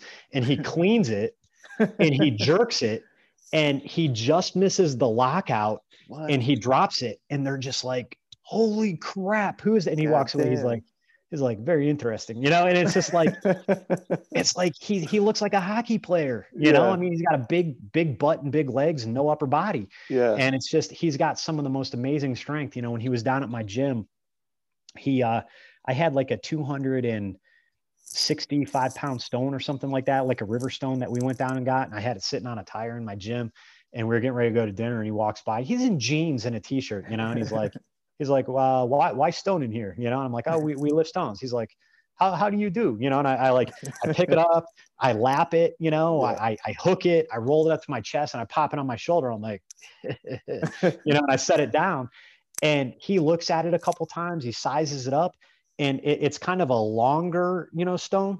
And instead of deadlifting it like I did in my lap, he picks it up kind of lengthwise at the base and the head of it. and he's like, "Would this not be easier?" And he like swings it between his legs like a kettlebell, and he throws it onto his shoulder. And I'm like, Whoa. "Yeah, that that that would be easier, you know? Sure, yeah, there you go." And that's oh, you know that man. was the same weekend that I showed him the nails, and he he bent a blue and he kinked the red. I mean, it's just like he, you know, he could one arm deadlift, I think like, uh, was it 315 or, yeah, I mean, the guy's just got sick, sick strength. It's wow. just, and he's so unassuming because, like I said, he, he's built like a hockey player. Yeah. Wow. But he was also the world champion in kettlebell sport. He held the biathlon record for something like a decade. And, yeah. and that was, you know, he was a 70 kilo lifter, I think. And like even the super heavyweights couldn't break his total. Yeah, he, he's a bad, bad dude. Yeah, he's such a cool guy, and he's so Russian, man. I love just talking to him because his sense of humor is like so dry and non-existent, yeah. and nothing impresses the guy. It's like, it's like, hey, I got first place. He's like, why did you not win two medals? You know, it's just yeah. like nothing you could do is ever good enough. You know. Yeah. Oh, that's awesome. All right. Uh, last question is best piece of advice you were ever given. This could be about lifting or life in general or anything. Uh, probably like as it pertains to probably because what I am first and foremost is like a businessman. You know, I mean, all this stuff is it really I do it because it's my it's my job. Um, that I'm fortunate. You know, even though I I I complain about it a lot. You know, uh, I'm really lucky to do what I do. Um, one of the best pieces of advice I, I was given was uh, you and your accomplishments mean absolute shit when it comes to your business and what you're trying to do.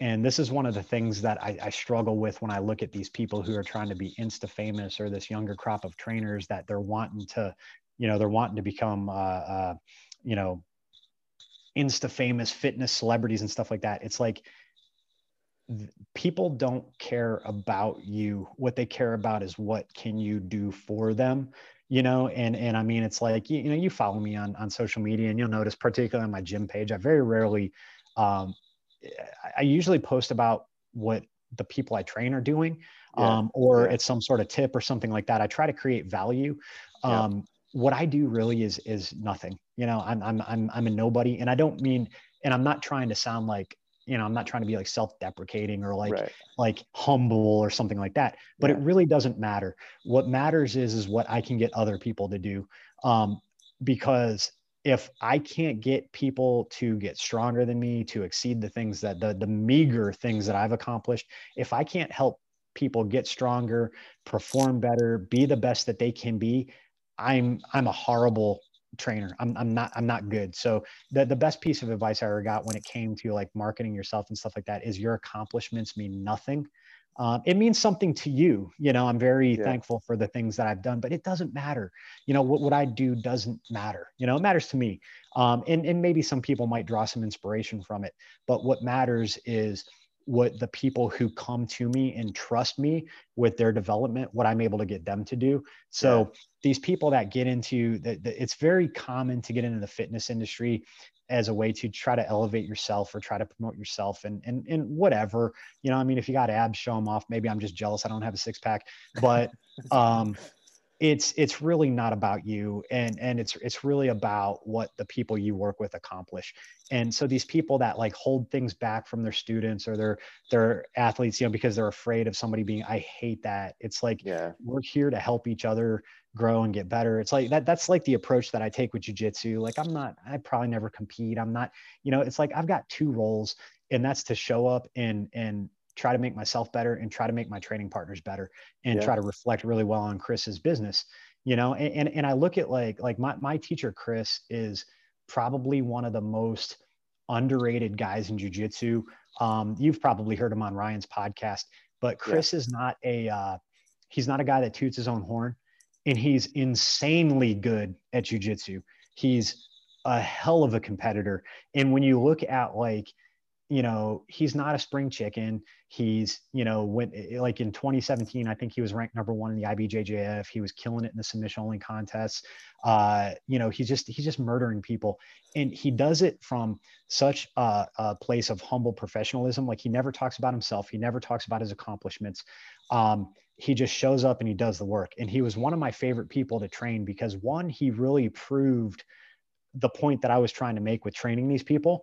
Um, but the other thing is when I look at the level of dedication and the the the buy-in that I got from him, the way he trusted me with his training, it's like if I don't if I don't give him that same, you know, that that that same courtesy, you know, I'm doing him a dissert, you know, and right. and those are the types of people that I, I really like, and those are the people that I really gravitate to. Those are the people that are out there trying to make the world better for those that are involved in the things that we're involved with you know yep. it, it's not about what you do as much as it is about the people you touch and how positively you can impact their lives their development you know i get more excited when i see my teammates go and win something or when i see them hit a record lift or i see them crank a new submission or something like that. You know, I, I get it. I get just as excited, if not more excited than when I, I do that for myself, you know, I mean, yeah. that's very rewarding. And I think that's what somebody who's a true coach or a true teacher, um, they, they're like that, you know, it's not about them as the teacher. It's about what they can get their students, their clients and their athletes to accomplish, you know? Yeah. So ultimately, you know, just a, a, that's a long way of saying, um, it's not about you, you know, it's about what you can do for people and you know we're in this age where we got access to all this great information. So let's learn and let's pass on and let's help each other and let's you know support each other and let's you know i mean that that's what building a community is you know and there's no reason to be selfish. There's no reason to be you know to withhold that you know it's it's like if i make you better you're going to make me better you know and right. and that's how we both get better you know? Yeah. Yeah. Good answer for sure. All right. In closing uh who's someone you'd like to see me have on the show Oh man. Um, I, I, you know, it's impossibility. I, I would say Steve Jeck, uh, but uh, you know, the guy's passed. Fortunately, and this guy passed away too. But uh, Eric Fiorello had him on the uh, uh, Motivation and Muscle podcast back in the day. But Eric died tragically okay. uh, this past year as well. Um, yeah. Like I said, and if you can go back, anything you can find Steve Jeck, absorb it. Um, but I just, I, I, uh, I, I don't. You haven't had John Brookfield on, have you? No, I actually sent him an email. He got back to me. I need to follow up with that. I, I definitely John. John would be a John great on. guest. I, I, I love John. He's he's the Godfather, man. He's the man when it comes to grip strength. When it comes yep. to comes to this kind of stuff, and he is so so underrated um, because he doesn't pat himself on the back and he doesn't get the accolades that he deserves. So I think yeah. the more opportunity that guy gets to to tell his story and share his knowledge is very very important. I've heard some really cool stories about him. When Adam Glass was on, he told a story about like uh, he was driving down the road and he like held the steering wheel with his knees and bent a 60D behind his head, like driving down the road or something. so I, I, got a fun story about John and uh, at that Wake Forest strength coaches clinic where uh, he de- debuted the battling rope system nice. um, the morning of the clinic because we, we would always get up there the night before go out to have dinner you know have a few beers and stuff like that then go to the clinic all day then then drive to come back. It's about a five hour trip from atlanta. So my buddy and i that i went up there with we were uh, uh, we went to ihop the morning before the uh, before the workshop and john brookfield's sitting there having breakfast. And i'm like no way you know? So i go walking over. It's my first time seeing him in and dude he's he's his hands are one of the most impressive things you'll ever see. They're they're they're literally like mitts, you know. So I walk up to him. I'm like, John, I'm looking really forward to hearing your presentation today. And I put out my hand, you know, and he uh-huh. reaches up to shake my hand and I give him a little squeeze, you know, and he just smiled like, man, you're not the first. You won't be the last. Here, let me break your hand so I can finish my pancakes. And man, he just, he just clamped down on my hand and it was like, holy oh, crap, man. you know, just, just the sheer power of a guy who's not even trying to do it, you know, who's mid bite on a pancake, you know, and he just, he just decimates your hand. I mean, the guy is just, he's such a powerful guy and he's, he's a friendly, humble, just just informative guy with some great stories and just just a really really cool guy. Cool. Yeah, I I, I want to get that one for sure. Hopefully that works out. All right, tips and advice for beginning lifters. Um, focus on technique. Um, don't be in a rush to max out. Spend some time letting your tissues adapt. Um, you know, do the rep work you know, build some muscle. You know, I, Dave Tate always used to say you can't flex bone. Uh, so if, if you don't have muscle, build some muscle first. You know, um, as as uncool as bodybuilding is, you know, we need to have some muscle. Um, it's your body's armor. You know, it's it's uh, it's what fires to to do these lifts. Um, so there's nothing wrong with getting a little bit bigger as we're trying to get stronger. Um, then when it comes time to to ramp up the weights, save a little bit. You know, never never go to a true you know like, like use that idea of the training max and the competition max you know because if you're just starting out and say you, you can bench 135 for a set of 10 well then you start with 135 for a set of five and then you add five or 10 pounds for a set of five. You add five well what you're doing there is you're allowing your tissues to develop. You're allowing things to to build in your body. Whereas if you just try to go right to i don't know if you do 135 for 10 maybe you can do 185 or 195 for one. If you go right to that one rep max your joints aren't going to be ready for it. You know you let your give your tissues time to adapt. Take it slow. Um, this is something that that we want to do for life you know? So five pounds a month is 60 pounds at the end of the year. You know take your time let your body adapt don't be in a rush you know enjoy the process and play the long game. You know this isn't a 12 week pro this is for life you know? Yeah nice. You know what actually i just thought of this just because we've been talking a lot of jiu-jitsu. What uh you know who daniel o'brien is? Uh ryan's had him a bunch on the podcast. Uh the name sounds familiar. Yeah but long haired yeah. dude from like tennessee or something like that. Yeah. Uh had, does a lot of really weird jiu-jitsu but well he was on Ryan's show, he talked about he felt like he was muscling things too much. And he took a year, I think he said at Brown Belt, he decided he wasn't going to tap anyone for a year. He just went and trained and got submitted. Like it, it had to be legit, right? So he wouldn't just like roll over and let someone like tap him for nothing. But if someone, he would get to a position, he wouldn't muscle anything.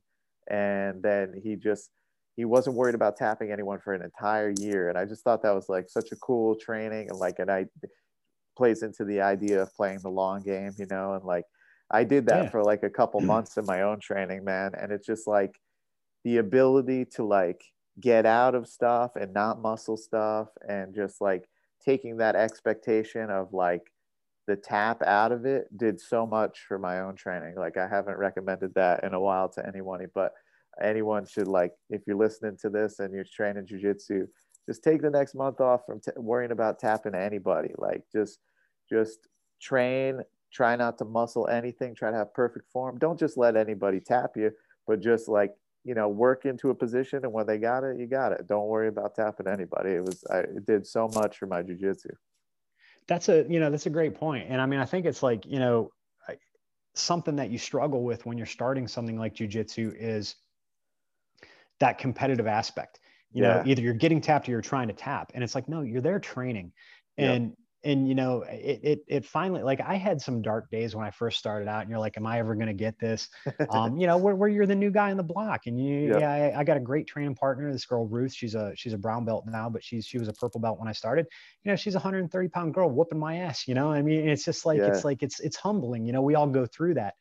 But there's a point where I, I had one really bad class where I was like, I don't know if this is for me. And, and I think, you know, Chris kind of like sensed it. And I think he came over and he asked me, he's like, how, how you feeling? I'm like, oh, you know, pretty good, you know, recovering. He's like, no, about jujitsu, uh-huh. you know? And I'm like, you know, there's some days where you get the technique and you feel like, yeah, you're moving really well. Then there's some days you feel like you've never, you're like a toddler trying to walk.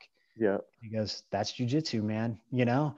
And yeah. then I, I, I got this thing. It's like, I, I just took, and, and I don't mean in a nonchalant way, but I took this attitude where it was like, fuck it, whatever's yeah. going to happen is going to happen, you yeah. know? And don't you know the taps don't mean anything you know it's just training yeah. you know and when i kind of let go of that my training got so much better you know and and now it's like i mean you know i get tapped by everybody. I get tapped by white belts. I get tapped by black belts and you know everybody yeah. taps me. I get tapped by girls and i get tapped it, it's not a yeah. big deal because we're all train training trying to get better.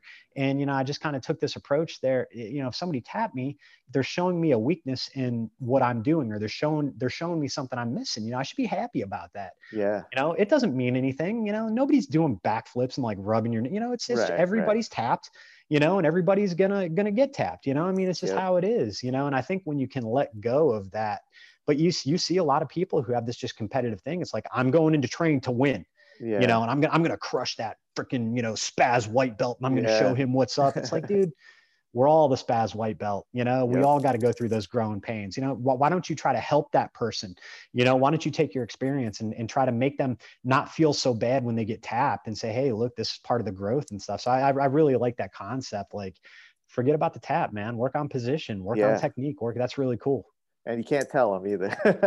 yeah, yeah, right. That's you got to keep it to yourself. That's the hard yeah. part. yeah. Well, you know that that's the thing. It's like that. Ultimately, that's all that matters. You know, people's yeah. perceptions of things are their perception. And and the person that thinks they're going in there and winning, you know, I mean, yeah. if they got to go and be like, hey, I tapped Scott, you know, yeah, to their right. family or whatever, then good, man. You know, hopefully that'll give you a good night, you know, if that's what you got to do to to get through the night. But I, I, also think that people like that, they don't last too long in something like jujitsu because jujitsu, it's the truth, man. You know, it exposes you the minute you get on the mat. That's why, you know, I don't, you know, I, I, don't want stripes. I don't care about ranks. I'm not doing it for any of that crap. Yeah. I'm just trying to get better. And you know when you're getting better when you roll. Yeah. You know? It's funny because there there was a time uh, I remember like because I was doing only jujitsu for so long. I started to dabble a little bit with lifting like the year prior to like when when we uh, got in contact. But uh, Eh, just in the heavy jujitsu days, I was talking to somebody about the gym, and I was like, "Oh, it must be nice to go to the gym." And like, I don't think anybody ever goes home from the gym being like, "I fucking suck," like you know. Yeah. And now here I am, like missing lifts and being like, I fucking suck, Miss, yep. missing yeah. bends, you know, I'm eating my words a hundred percent. Like, uh, it's the same thing. The strength stuff exposes you just the same, man. it does. It's, it's, it's, it, that, that's what I think that's why people like lifting weights though. I mean, you, you either, you know, it's that old cliche, you know, Henry Rollins quote from his details article from 93 or whatever, you know, 200 pounds is 200 pounds, you know, the, yep. the idea that you either lift it or you don't, you know, yeah. it's, it's the great, you know it's the great equalizer it's the you know it's the great the great teacher or whatever and it's true man you know i mean there's a lot of lessons just like there's a lot of philosophy in jiu-jitsu mats there's a lot of philosophy in that pile iron you know in the gym. Yep. Well I, especially as personally as a you know as you become an adult right and you realize the world is far from black and white right and wrong everything is in the gray area like it's things that are definitive are very attractive you know the fact of yeah. like harsh consequences of something you can just look at and be like yes or no without question you know even though like as we said at the top of the show it can be painful like the the all the glory and all the uh, all the heartbreak is on you you know but like yeah. that's also really nice in a world that's pretty complicated and getting more complicated. yeah, yeah, I'll tell you. I mean, if you ever want to get a little bit away from the grip stuff, and and actually, he's uh he's got a book.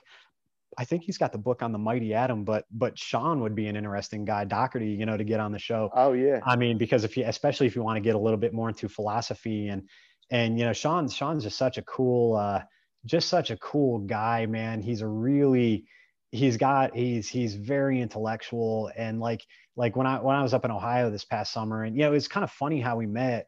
I uh when I was doing the Westside Barbell Special Strength Coach cert, the the grappling portion of it, the training for grapplers, it was John Saylor's book. And John is okay. uh he was national team judo coach, Shingi yeah. Tai Jiu Jitsu. He was he was Sean's coach for a lot of years. Right, so right. I recognize Sean from John's books and from you know from Westside and stuff like that. So I remember uh John is not on John's another guy. He's so underrated. You know, he needs to be more out there. He's a brilliant guy. His uh, his lecture modules were some of the best content I've ever listened to. And uh, when I bought his book, I had posted about it on Instagram, and I'm like, man, if you want a book on training grapplers, this, you know, John Saylor's book is the shit, you know, and I, I, I think I hashtag Shingitai Jiu Jitsu or something. And then I get this ding. It's like, uh, Sean Doherty, like, I'm like, no way, you know? So I look and I'm like, oh, wow, that's Sean, you know? So so I, I, sent him a friend request and he took it and I, I sent him a message. I'm like, dude, man, I, I said, thanks. I appreciate it. I said, uh, you know, this is freaking crazy. You know, I'm kind of a fan, you know, blah, blah, blah. So we started talking and he's just like you and me. He's into, we're into the same music. He's into skateboarding. You know, he still goes yeah. skateboarding with son at this. He was telling me about the skate parks up in Ohio to go to and oh, stuff. Awesome. So we kind of built this friendship online. And then, you know, when I was going up to Ohio to visit my buddy, I had just mentioned, I said, I'm kind of going to be in your area he goes, dude, let's train, man. You know, he's like, come on down to, you know, he, he invited me to his house. He pulled the mats up to his garage. I got all this oh, one-on-one time with him. You know, we went to, had some good Mexican food afterwards. And it's just like, he's one of the most genuine guys.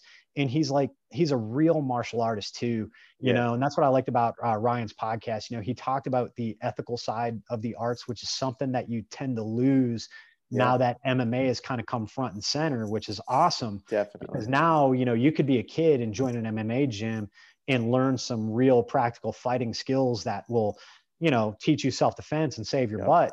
But I also don't like how you also lose some of the good things that came along with the traditional martial arts and even on some level jiu-jitsu uh, even though jiu-jitsu tends to be a little bit more relaxed for a, a pretty traditional art but still yes. there's things that to traditional arts teach you on the ethical side that get glossed over with today's yeah. MMA and stuff like that. And that's what I like about Sean. I mean, he's a real, he's a modern day warrior, man. He's like a real Musashi, you know, kind of guy, yeah. you know, and uh, he's just such a cool dude. And I think from a philosophical standpoint, he's a really interesting guy to guy to chat with. He'd, he'd, you know, and, and I, I know you're a fan of his work and stuff, man. He'd, oh, yeah. would probably be fun for you just to talk with him, man.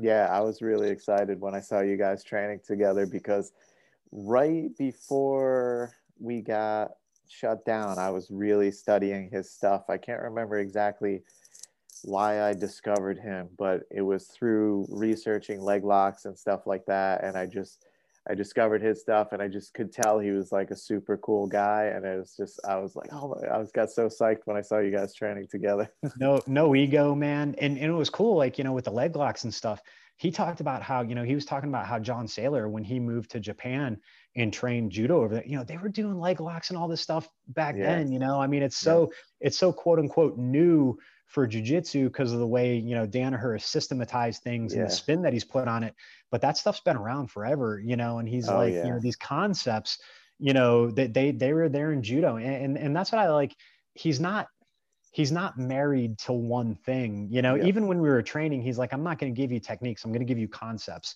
yeah. you know and it's just it really makes you look at jiu-jitsu a little bit differently and one of my problems being so new to the art is you know you think of things in a three or a four or a five step process yeah. you know okay i'm going to control the the legs i'm going to i'm going to go for the knee cut i'm going to block the underhook you know you're going yeah. through the step by step thing yeah. and, and he's like just think of these concepts you know think of pinning the hip think of closing space think of creating space think of creating an angle you know and chris is a lot like that too you know and and it's like take these concepts and and make them work you know don't just be you know have a system to originally learn the stuff but don't be married to something you know right. make the concept apply to a multi-directional kind of capacity, you know, and it's yeah. it's it's really cool when you talk to people like that who and, and the guy like no ego, man. You know, he's he no stripes on his black belt, and he's been a black belt forever. Yeah. You know, the guy, you know, he's like, I don't know. Some guy came up to me one. I think Carlos Catania was the guy that promoted him to a Brazilian Jiu-Jitsu black belt. He, Yeah.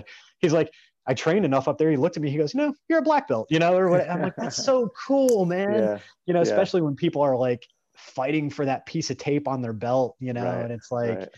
you know it's and i'm i'm not you know wh- whatever people's reasons and stuff like that you know Sure. whatever i you know but whatever keeps you motivated Yeah. but you know I, I always like you know when when we talk about ranks and stuff like that i'm a big fan of musashi and I, i've read everything musashi never talked about ranks he only talked about the perfect cut striving Yeah. for the perfect cut yeah. the technique the training you know and that's what Yep. the martial arts is it's training it's not what you wear Yeah. around your waist and you know so that and, and sean definitely like embodies that philosophy which is really cool yeah. good good dude good dude Absolutely.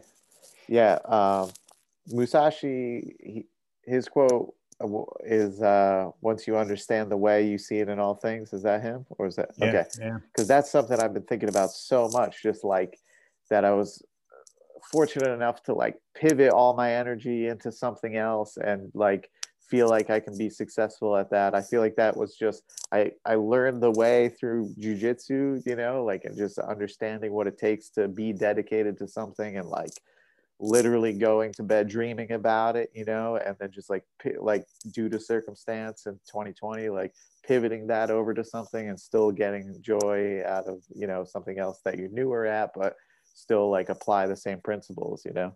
Yeah. All right. Scott. So, where can people find you? Social media. Um, yeah, social media. I'm not. I'm not too active on. I'm on Facebook, Twitter, and Instagram mostly, and and actually LinkedIn. I do a little bit on LinkedIn, but um, Instagram is probably the busiest. I've got a uh, uh, a page for my gym and just my kind of my training. That's uh, at EPTS ATL. My business is Extreme Performance Training Systems. So EPTS is the abbreviation that we use. Um, EPTS ATL is my one Instagram. Then my personal Instagram, if you want to see pictures of my dog and vegan donuts on occasion, is um, S Shetler six one three. That's a little bit more on my personal one. Um, I'm on Facebook if you just look up Scott Shetler, but I'm not super active.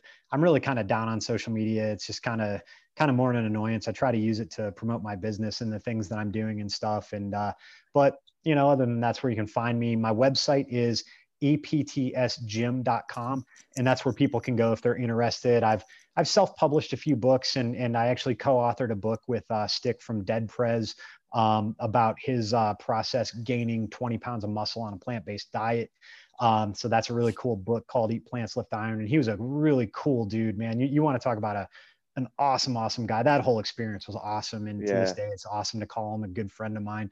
Um, awesome. but that that was a, that was a fun project. So I've done some pretty cool things, you know, outside of uh, uh, the strength stuff and and all that. But you know, I mean, it's I've got my brick and mortar business down here in Atlanta. I like to be in the gym. I love working with people. I am available for for some remote coaching and programming if people want. Always more. I, I love working with uh, jujitsu people on their strength and conditioning programs. Um, so I do a lot of work online with people, which is how you kind of you and I kind of hooked up or whatever. But I'm Yeah. always happy to do some remote programming uh, ongoing coaching or program design, you know, whatever works for people. And then, like I said, my brick and mortar is down here in the North Atlanta area. We're actually in a, uh, a town called Norcross. Uh, it's actually the home of uh, Nucleus Jiu Jitsu as well. Chris and I share a facility. Um, so if anybody's ever traveling through the Atlanta, I know things are kind of tight, you know, right now with COVID and, and all that stuff. But if anybody's ever traveling through Atlanta, they're looking for a place to train. Um, we're a really small private training center, so there's not, you know, it's it's we're easy to keep the place clean. Uh, we've been pretty lucky with no real, you know, outbreaks of COVID out of our facility. Um, we've had a pretty good handle on it. Uh, we do a good job at keeping it uh, pretty tidy, and we're still able to do the jujitsu and the the strength training and stuff like that. So if anybody's ever coming through the Atlanta area, um, you're more than welcome to stop in and and lift some weights or just hang out or come do some come do some jujitsu and stuff. We're always we always love seeing people come through the door. So Awesome. All right, Scott, that's it, man. I want to thank you so much. Like yeah, I thank said, you, man. reaching out to you was like something special for 2020 because it really like sparked a lot of things and like you know i've been down in my basement every day probably since doing Yeah. some type of lifting or bending or grip work or whatever and Well, dude, uh, your your your progress on the the lifts, like how fast you not only knocked out your goals, but exceeded your strength goals that you set was phenomenal. And to see everything that you've pivoted that into, you know, with with diving into the grip and the bending, uh, with the podcast that you've put together, with the caliber of people that you've gotten on your show. I mean, everything you've done has been pretty awesome in such a short period of time. So congrats on all that, man. It's really cool. Thank you, man. And uh, I really appreciate that. And I certainly have some more goals to go, especially my back's feeling good again. We got to get some yeah. goals going. Nice. All right. That's it, man. I thank you so much and have a great Thank rest you, of the dude. night. Thanks, man. You too. Take care. All right.